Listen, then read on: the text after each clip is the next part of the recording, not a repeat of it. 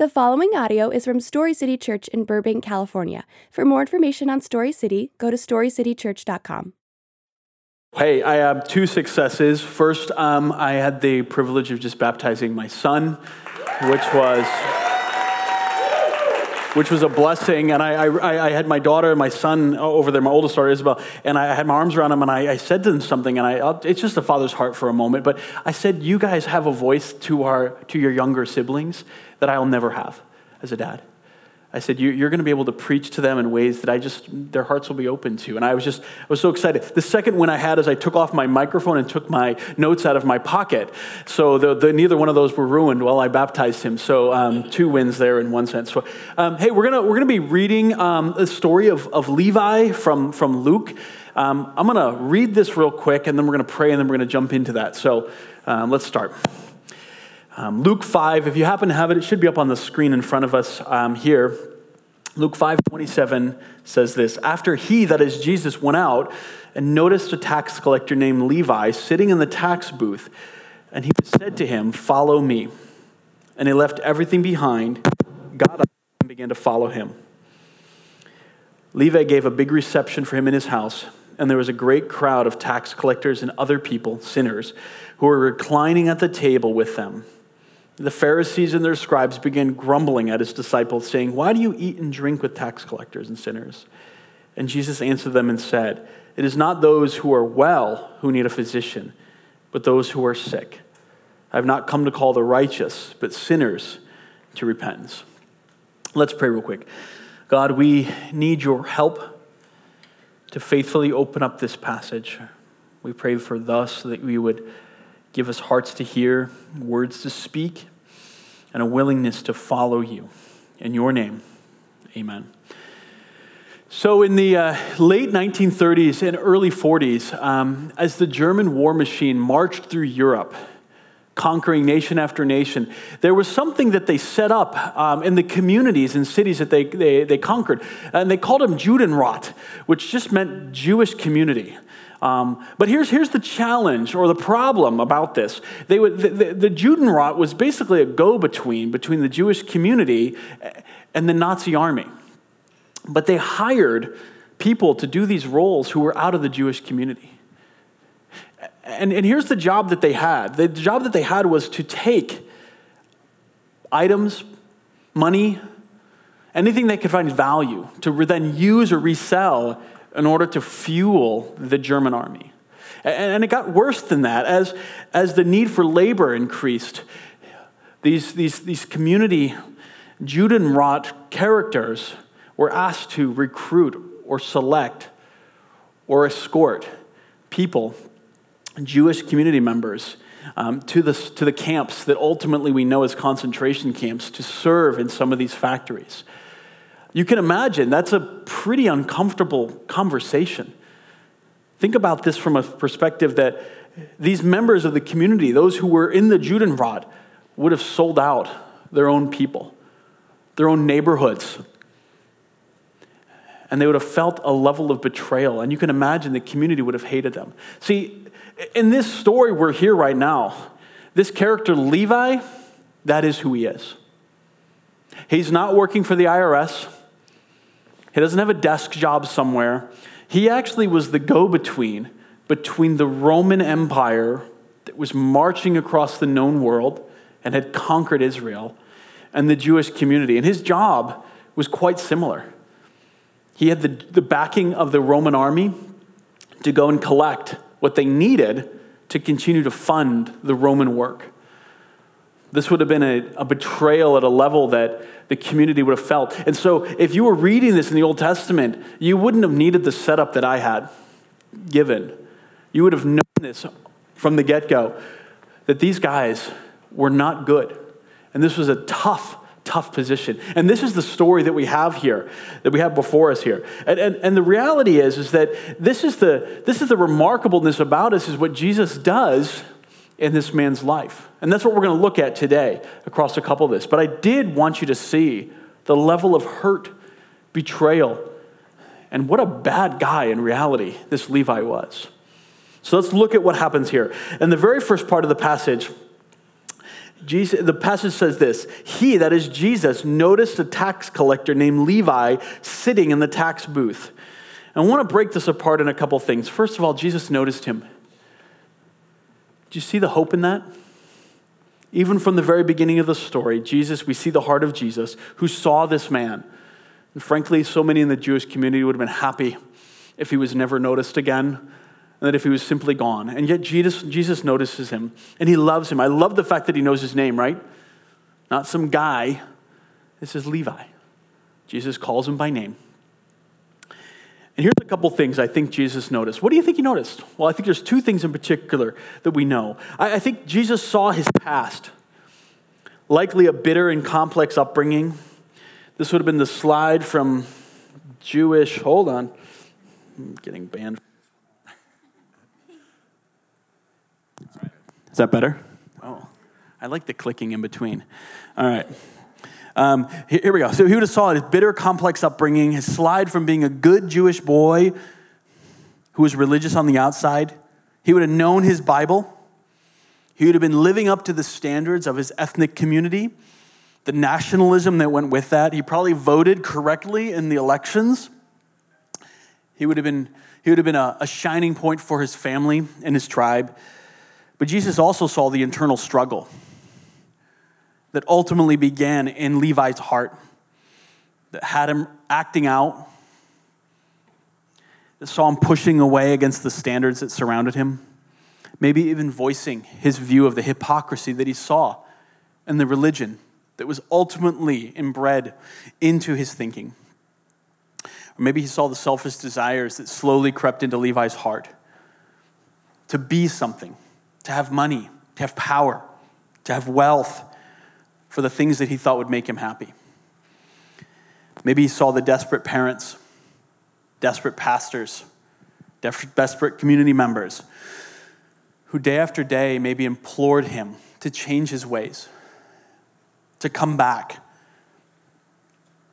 He would have seen that. And he would have also seen the day that he began to talk to those Roman officials and ultimately pledge his allegiance to the conquering um, armies that ultimately were oppressing his own community.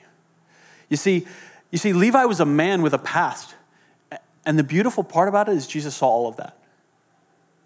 Jesus saw all of that. And the moment he looked and noticed Levi, he would have seen his past in all that went with us. And here's the reality in our church, this is the case. I, you, many of you have shared some of your stories, and, and most of you probably haven't even. And, and be honest, some of you probably have past that you've never shared anybody. And yet, can I give you something that Jesus notices? He knows your past, and He notices, and He knows your name. And I want you to be encouraged, if nothing else from the beginning of this story, that this man, Levi, was noticed by Jesus. And Jesus knew all of his past. But he also knew his current situation. A man of wealth and power, he influenced through control and domineering. He was an outcast from his own people he didn't have a home there. He worked for the Romans. He was just a puppet in their hands. He was somewhere lost in between. He would have been a man without a country. He'd have been a man without a community. And, his, and he felt trapped. He was a man with an unknown future. And I think sometimes we can also resonate with that. But here's the other part about this Luke says that Jesus noticed him while he was sitting in his booth. Let's look at that for a second here. I get the sense that Luke's trying to demonstrate a couple of points here. First of all, t- people typically move toward Jesus in these situations. How many, how many times do we see that the crowds almost overran him in this situation? But not Levi. Jesus is walking through, and Levi remains in his tax booth. What, what are the reasons for that? What, what could possibly have kept him there? And, and we don't know, but, but maybe it's because he recognizes man, I, there's nothing I can offer. What would I offer him? I'm already a reject of my community. Jesus is clearly popular in my community. There is nothing good that can come out of me leaving where I am to go engage with this Jesus. Or maybe it's more cynical. Maybe he looked at Jesus and thought, that guy's not worth much money. Sandals don't even match, right? My job, I'm looking for people I can prey on, and that guy does not fit the mark. Not even worth my time to get out of my own booth. But here's the beauty the fact that Jesus notices him, he still notices him. And there's three pieces of hope I want to give you guys. First one is this some of you, this is your past. You've been there. You're like, I was Levi. I was content in my booth. I wasn't going anywhere. In fact, I wasn't even pursuing Jesus. And yet, He found me. And when He found me, He changed my life. And I want to give you hope in this that there are many of you who this is your story. The second piece is some of you have family or friends who you've been praying for who are Levi. Can I just tell you, Jesus knows. He notices them. And I think there's a, there's a wonderful faithfulness of the continued prayers that we have for those who we recognize our hearts yearn, yearn for them to be out of the booth in which they sit today, the choices that they've made. Third piece of hope is this is some of you here now. You're like, that is me. I don't even know why I'm here today. Or maybe you've been wondering or feeling this call of Jesus. And can I just encourage you that yes, following Jesus is for those of us whose hearts are still in the, the booths in which we sit, the desire to live out our lives. God's notice of us is stronger than the hurt of our past, the uncertainty of our future, or the apathy of our heart. That was Levi, wasn't it? He had a past, unknown future, and he was apathetic at best. And yet, Jesus' notice of him is stronger than all those things. I hope this gives you hope um, that he notices. The second part, or this next part, is, and he said to them, that is Jesus, he said, Follow me. And he, that is Levi, left everything behind, got up, and began to follow him. And here we see the call of Jesus to Levi. It's simple and clear, but it's so complex at the same time. Let's break this down for a second. First of all, Jesus said, Follow me. It's not a command, I'm sorry, let me back that up. It is a command, it's not a question. He doesn't say to Levi, Levi, listen, of all the things you're thinking about, can I just be an option on the table? He simply goes back. And here's what I think is interesting the call of Levi hadn't changed since the day he was born, nor has the call changed for any of us. Jesus calls us to follow him. Our bodies, our hearts, our souls were made to follow the God who loves us. And see, so this isn't new, what he's asking. He's just being clear in the moment. Levi, I want you to follow me. And if you're honest, deep down inside, you know this is what you're made for. Levi, it's not about you, it's not about the choices you've made, the kingdoms you've built. It's about following me. It's not about the past you have or the bleak future you may feel you have. It's about following me. It's not about your reasons, it's not about your opinions and well reasoned arguments. It's not about your thoughts or ideas you have. It's about following me. And I, I love that Jesus makes this clear. He simplifies it, and it's a simple and clear call. And it's the same one we share today. But here's the other part it's complex. Maybe you've all been here before and you felt the call on your life. And, and, and here's what's interesting think of all the questions Levi may have asked in his heart. Or just think of the questions you might have had or still have. Here's the first one Where are we going? Right? Jesus, I hear you follow me. Yeah, yeah, I, get that. But, but where are we going? Right? If you let me look at the map, I'll be willing to follow you. But does Jesus give him the map? Hmm. He simply says, Follow me. Where are we going? What about my past? What can I bring with me? What will happen to all that I've created to this point? What will my parents think of me?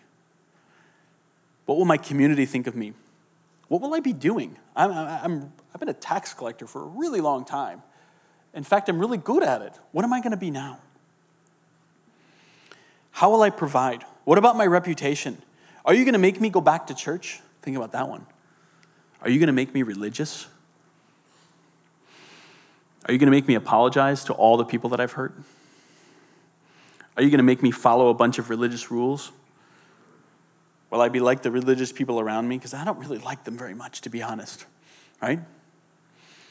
What about the Romans? They don't like it when people quit these kind of jobs. I'm in a very tricky situation here, job wise. Will people retaliate against me? See, I think these questions are often the ones we ask in our heart. And yet, here's, here's what I want to get at Jesus does not go into a lot of explanation with Levi. He doesn't minimize his fears or concerns in this moment. He simply asks him to follow him. And, and here's the other part would, the, would our answer change if we knew? So, so the reality is, too, that um, we often, the following is where we get the answers. Right? Jesus says to follow him. He doesn't despise our questions. He doesn't say, These are stupid questions. I can't believe you're asking them. He cares deeply about the questions that might have been in Levi's heart. But it doesn't change where the answers are found. And the answers are found in the following of Jesus. Those things don't get flipped. We don't say, Jesus, here's my questions. I have them all listed out here very nice and neatly. When you answer these and are satisfactory to my liking, then I'm willing to follow you. Jesus simply says, Follow me. And we find the answers that we're looking for in the following. Does that make sense? Yeah. That's way harder than it looks, by the way. If you're anything like me, I'm sitting there saying, Yeah, yeah, yeah, I'm going to follow you. That's fine. Where are we going again? I, can, we, can we at least negotiate the map a little bit? Right? I've got some ideas about location and how we get there and where we're going to go. It's a little bit like Candyland, right? I'd prefer to miss these sections in life and would really, really like to hit these spots on the board, if that's okay with you. And, and in reality, God, you've promised to give me good. So I know that if I had the map, I would still do good things with it. And yet, that's not what Jesus offers what I love about this and what I love about the testimonies of so many of you is that as you follow Christ, in the following, some of you have been to really dark places as a follower of Christ. I've been to dark places as a follower of Christ. But you know who's always there? Christ. And every one of you has testified, at least to some extent, going, and it was okay. Right? Sometimes we don't have the map. Often we don't. And he says, We're going to go places.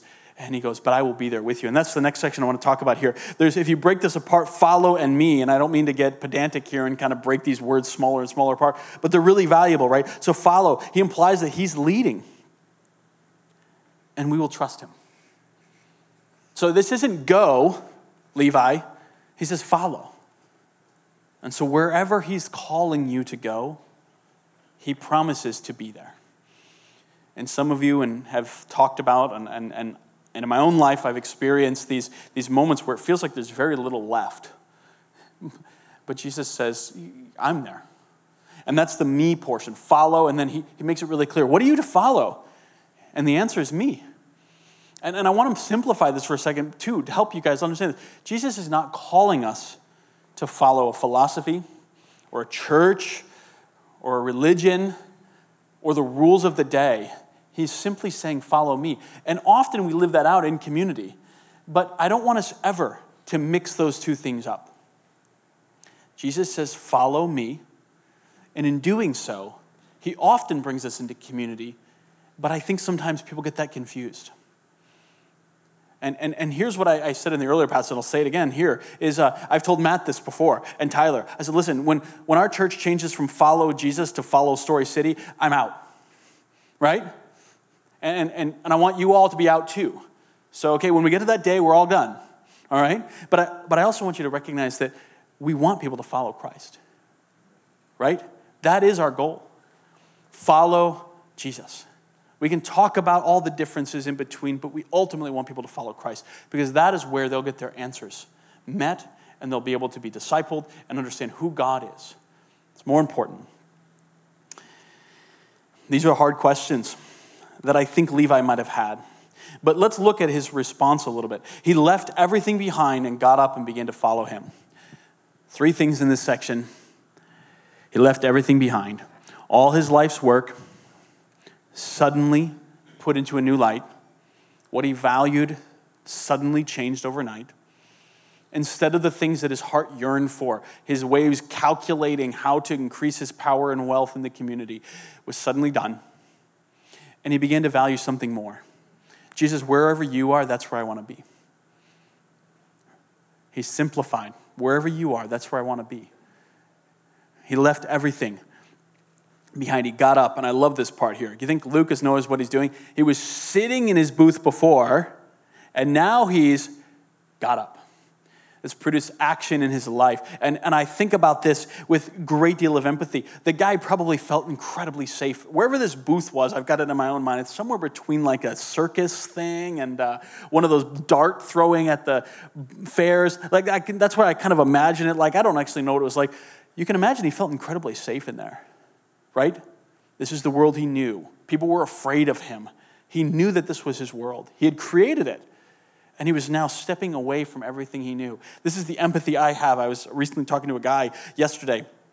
He's in the act of leaving a gang, um, and, and, and he's a mess in many ways, and it is terrifying because this is the booth he knows. This is the world that occupies what everything he knows. What am I stepping out of? What am I stepping into? And so he stepped out. He got up and I think that there's more courage sometimes in the getting up than we give credit for. He got up, and then here's he began to follow Jesus. So think about this for a second. What is the word began? He said he began to follow him. Didn't conclude, didn't finish. He began to follow Jesus. And so here's the reality, too, of this He's not done. Until the day Levi dies, until the day Levi dies, he will be always following Christ. And so I also want to give us this chance in this room. Think about this. People come into our door and they are beginning. I was talking to a guy who just got baptized. He got saved three weeks ago, he said. I said, You're beginning. You're the beginning of following. And I said to him, Follow well. Begin to follow well. How many bad habits did Levi have for years to come? That the church would have been like, I can't believe he still does that. Yeah, of course he still does that. He's learning to follow Christ. And he may never get rid of that thing that drives you nuts. But in the following of Christ, we begin to be more and more like him. Not more and more like the church, more and more like Christ. Do you guys see that? Make sense? Okay. You guys are way quieter than the first group, by the way. so here's the three responses to Levi's call. Um, the first response is Levi's, and we talked a little bit about that. But he celebrated with a party with the people that he knew and loved. It was his folks, the traitors, the outcasts, the sinners. And just to be clear, I want this is really clear. This isn't a cute bunch of puppies that Jesus loved to pet. Jesus is not at the rescue shelter petting the lopsided dog eared dogs that are down on their luck. This isn't who they are. Because uh, Jesus doubles down on that. And these are those who are sold out, everyone and everything in the pursuit of their own personal interest. Some of these were really dangerous people. The question of why would you eat with them? There was a, probably a logical list of these is why I would not eat with these people. And yet Jesus does. Yeah, maybe they had their reasons. Maybe their home life was not great growing up. Maybe their tribe was prejudiced against them. Maybe their access to health care was not good. Maybe their face tattoos were off putting and, and all this. But Jesus calls them something else, and there's a juxtaposition here that's created. Jesus eating with them, in community with them, but he also calls them sick. So these were the people that were morally bankrupt. But here's the difference they knew it, and they were willing to admit that they were in need of something, and they were in need of a Savior. And these are the people that Jesus draws close to. Um, I want to pause for a second here and just talk about something that I think comes up as a natural recourse on this. It's the concept of the social gospel. I don't know if you've heard of that term before. We'll describe it here briefly, but think about how many social issues were present in that room with him. Think about all these people. So, tax collectors and sinners, and sinners is this general bucket of all the people that basically had done stuff that basically either got them kicked out of the church or had them leave voluntarily. So, this is those who are outside the walls, living or being lived on in a way that was just wildly unpredictable and wildly unacceptable um, to the church. These were those, this would have been the hookers, those in the porn industry, drug dealers, homeless arrogant strategy consultants, by the way, that's my job, um, lawyers, mob members, abortion doctors, people from the blank political party, fill in your favorite blank there, gamblers, alcoholics, drug users, those who cut themselves to gain relief with scars up and down their arms. These are the fornicators, the cross dressers, and worst of all, those who love to watch every season of Bachelor on ABC, right? yeah. My tires are slashed in the parking lot from the previous group, so don't bother. It's already been done to me. So these are the people who walked away and rejected the church and the community. And some of them had good reason to, to be honest. See, the social landscape would have been a mess at the time. Injustice, racism, prejudice, inequality, bribery, politics would have been a dumpster fire. Jesus didn't address that with this group. In fact, he doubles down on the concept that this group was in sick, in need of a doctor. See, he doesn't make a very good social activist, does he? That's not what social activists do. They don't look at the group and go, wow, you guys are sick and in need of a doctor. But Jesus has something different that he wants to do with them. He doesn't start a political party, he doesn't propose that they all return to church, he doesn't get new legislation started.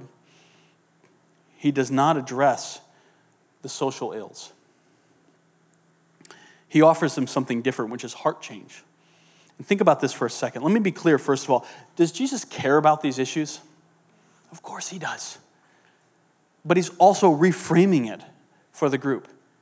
He's saying the biggest need each of you has is not the issues around you, those are important. The biggest issue you have is that your heart isn't right with me. And there's only one person who can do heart change. And the good thing is, he's sitting right in front of them, offering that heart change. And here's what I love Jesus is willing to meet the needs of those who continue to step towards him. And this leads to the idea that that the change we seek is not found, first and foremost, by changing the circumstances around us. It starts with our hearts being changed. And I love this part because I think Jesus knew this. Jesus knew that by dying to save these people and restoring their hearts to relationship with Him, He would set on fire their hearts to address the issues around them. But it always starts with the gospel. When you take the gospel out, I don't know what you have left. Because, see, here's the thing Jesus knew everything people thought, he was all powerful, which means he was either a terrible social justice leader of his time or he's trying to reframe how things get changed. Does that make sense? Yeah. I want us to be holding both those things in our hearts. How do we seek to bring God's kingdom to the world around us? It's done through heart change. And as our hearts are changed, we look at the injustices around us and move toward them because we know the one who can bring true healing to the hearts that are there and also allow us to bring true change where there's hurt. Does that make sense? Okay. You can, you can find me later if you've got questions. The second response we see is the church's response. So here's it is. The Pharisees and scribes began grumbling, saying, Why do you eat and drink with tax collectors and sinners? Two quick observations here. First of all, they ask the disciples, they don't ask Jesus. Notice that? Last couple chapters, they've been getting their rear ends handed to them by Jesus in these arguments. They're probably incredibly tired of that at this point, right? Hey, let's not talk to him. Let's talk to his disciples and go through that. But here's the other part Jesus is the one that answers. They ask his disciples, hoping to not get Jesus' wrath on them, and yet Jesus answers. And I have two things I want to bring out here. Uh, while we represent and are often the hands and feet of Christ on earth, our God is capable of speaking for himself. Take courage in this, especially if you're someone that always feels like you can't get your words right. Right? Man, I wish I could have said that better. I want to give you courage. God is capable of speaking into the moments that we're engaged in. Here's my second one. Maybe you're eager to defend your Savior's honor, and you've become what I call a Rottweiler for Jesus.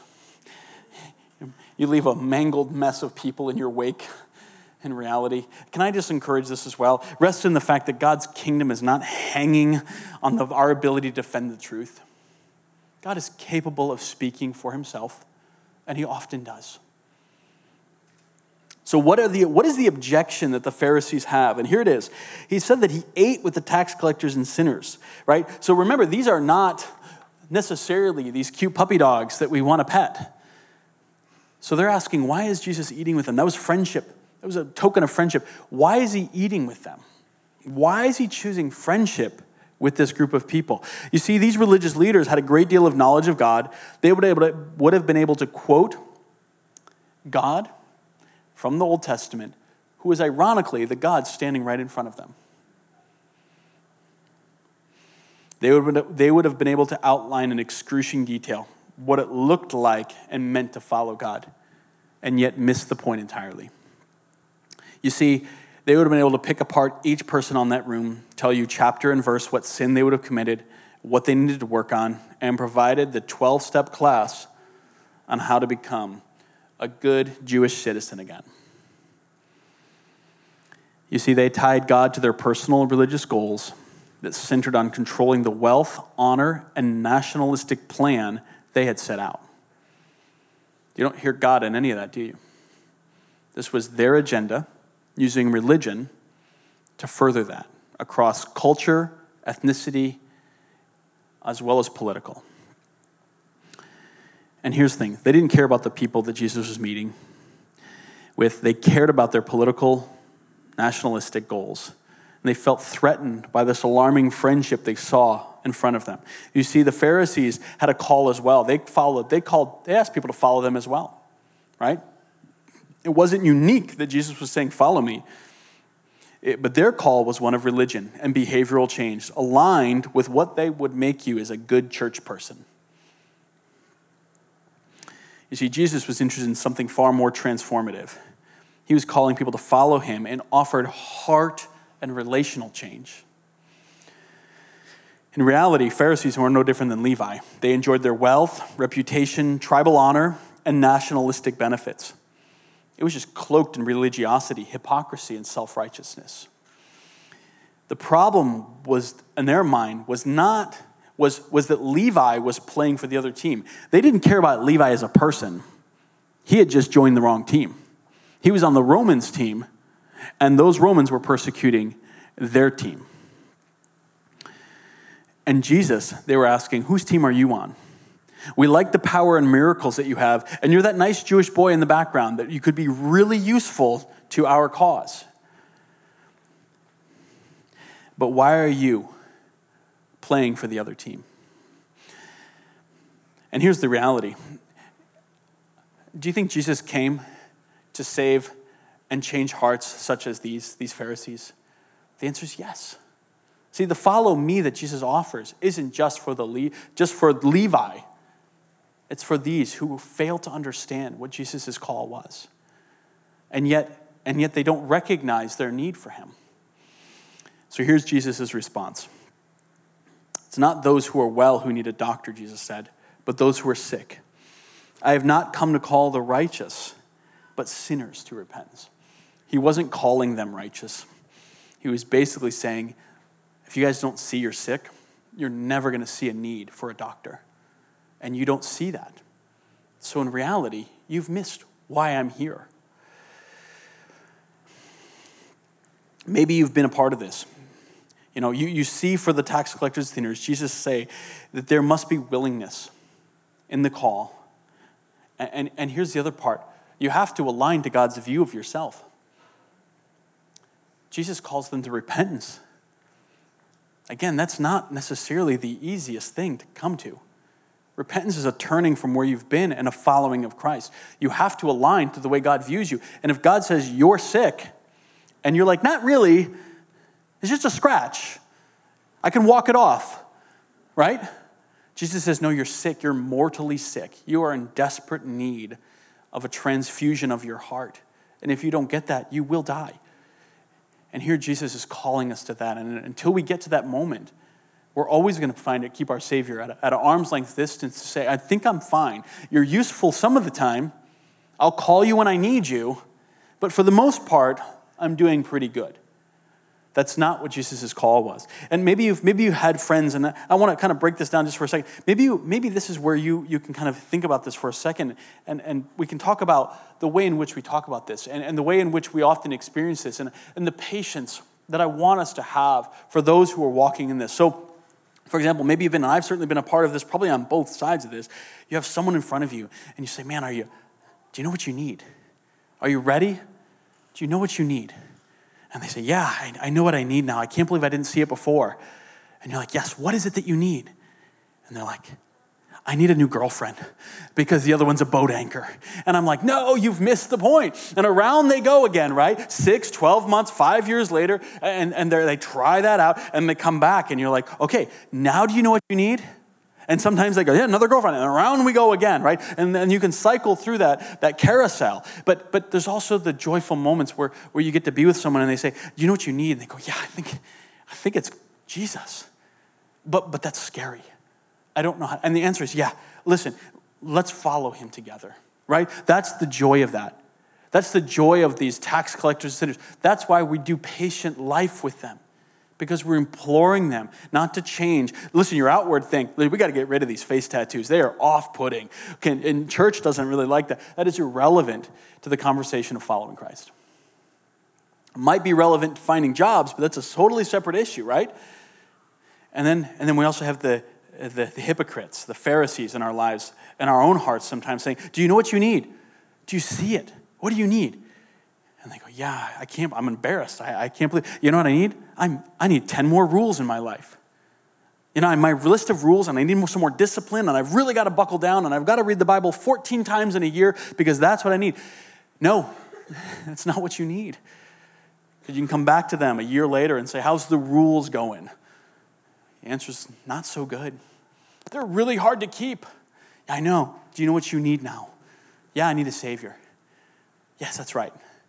And they say, But it's really scary and it's really hard. Yeah, let's follow him together. And that's the call that I think Jesus brings into our lives. Does that make sense? Do you guys see that? Jesus cares about both of these people, and he cares deeply about them. Here's my last part. We'll conclude on this. I found this interesting on the information. Um, so I've used the word Levi the entire time. So Levi changes his name. Did you know this? He changes his name. Guess what his name was? Changed his name to. Changed it to Matthew. And let me tell you something else. Uh, the New Testament starts with four gospels. What's the first one? Matthew. That's him. Did you know that that guy who wrote the book of Matthew was this guy right here? He changed his name. And do you know what Matthew means? It means gift of God. Do you think he got it? Do you think he understood? Man, I was sitting there in the booth. I had no intentions of doing anything, and God found me. And for the rest of his life, he wanted people to know it was a gift of God. Here's what also is interesting Matthew records the conversion of Levi as well in Matthew. That's got to be an awkward moment, right? You're writing, you're like, I've got to, what do I say about this, right? And, and when you read it, it reads almost identical to Luke's. So I, I, thought of two things when I, when, I, when I read through what Matthew wrote. Who's the center of Matthew's story? It's Jesus. He doesn't explain his past, he doesn't make himself look good. He simply says, There was a guy who had no care for Christ, and Christ found him and everything has been different since then. That's Matthew's story. That's why we at Story City say, tell good stories. And good stories have Christ in the center. And that's what Matthew does. Matthew does one thing different, though. And this is what I want to conclude with. I love this part. Matthew remembers one more sentence that Jesus said. So when Jesus said, "You don't you, people who are sick need a doctor." And if you don't think you're sick, you're never going to see your need for a doctor. But he says one more Jesus says one more thing and Matthew remembers this and this is what it is. He says, "But go and learn what it means. I desire compassion and not sacrifice." Here Matthew remembers one more line where Jesus says, "Go and learn what compassion is." And stop just bringing me these religious overtones of sacrifice. So here I think Matthew is also saying in his own heart, you see, I didn't need rules, religion, Bible reading, ethnic, cultural, political, nationalistic goals. I didn't need that. What I needed was the kindness of God to come find me. You see, Jesus reminds us, and Matthew gets it. We are called to Christ through his compassion his kindness draws us. And it's extended And our, our job is to extend that compassion to the, to the them, the those that we find so hard to go, Jesus, really those people? Yes, God goes, I want you to learn compassion so you can go to the them, those that are on the outside, that are not the cute puppies in the window, that are the ones that are full of messes, that make church life just a disaster sometimes when you're looking for nice, neat church. They come in with all their habits and all their problems, but guess what? They want to follow Christ. And that is what our heart ought to be. And that's our goal. And so, church, I'm going to end on this. Be generous with compassion. It's the heart of the gospel. And it's the thing that Matthew adds in at the very end that said, I was this guy, and compassion is what I needed. And the gospel is centered on that, right? So John 3:16, for God so yeah, love not judged, not so much truth, he loved the world that he gave his son. That's the compassion we offer. We get it? All right. Let's, uh, let's pray and we'll be done. God, we just thank you for this story, God. We are sometimes Levi, sometimes we're the Pharisees, sometimes we're a wonderful, complex mixture of both. And yet the call to follow you is identical. God, would you give us the courage to step out of the booths of our own comfort and the kingdoms that we've built to follow you to places that we frankly don't know. And that we would remember that we're following and we're following you, the great shepherd, who has promised to feed us not always the things that we need, want, but the things that we need, and that we would recognize we're following you. Pray that you'd bless us at Story City. Help us to be a church that points people to following Christ above all else that we'd be faithful to that, that we would never call people to follow a philosophy or a church, but that they would follow you. And in doing so, we would continue to light our hearts on fire, to address the ills that we see around us, to extend compassion, and that we would be patient with those who are in the act of following. I pray this in your name. Amen.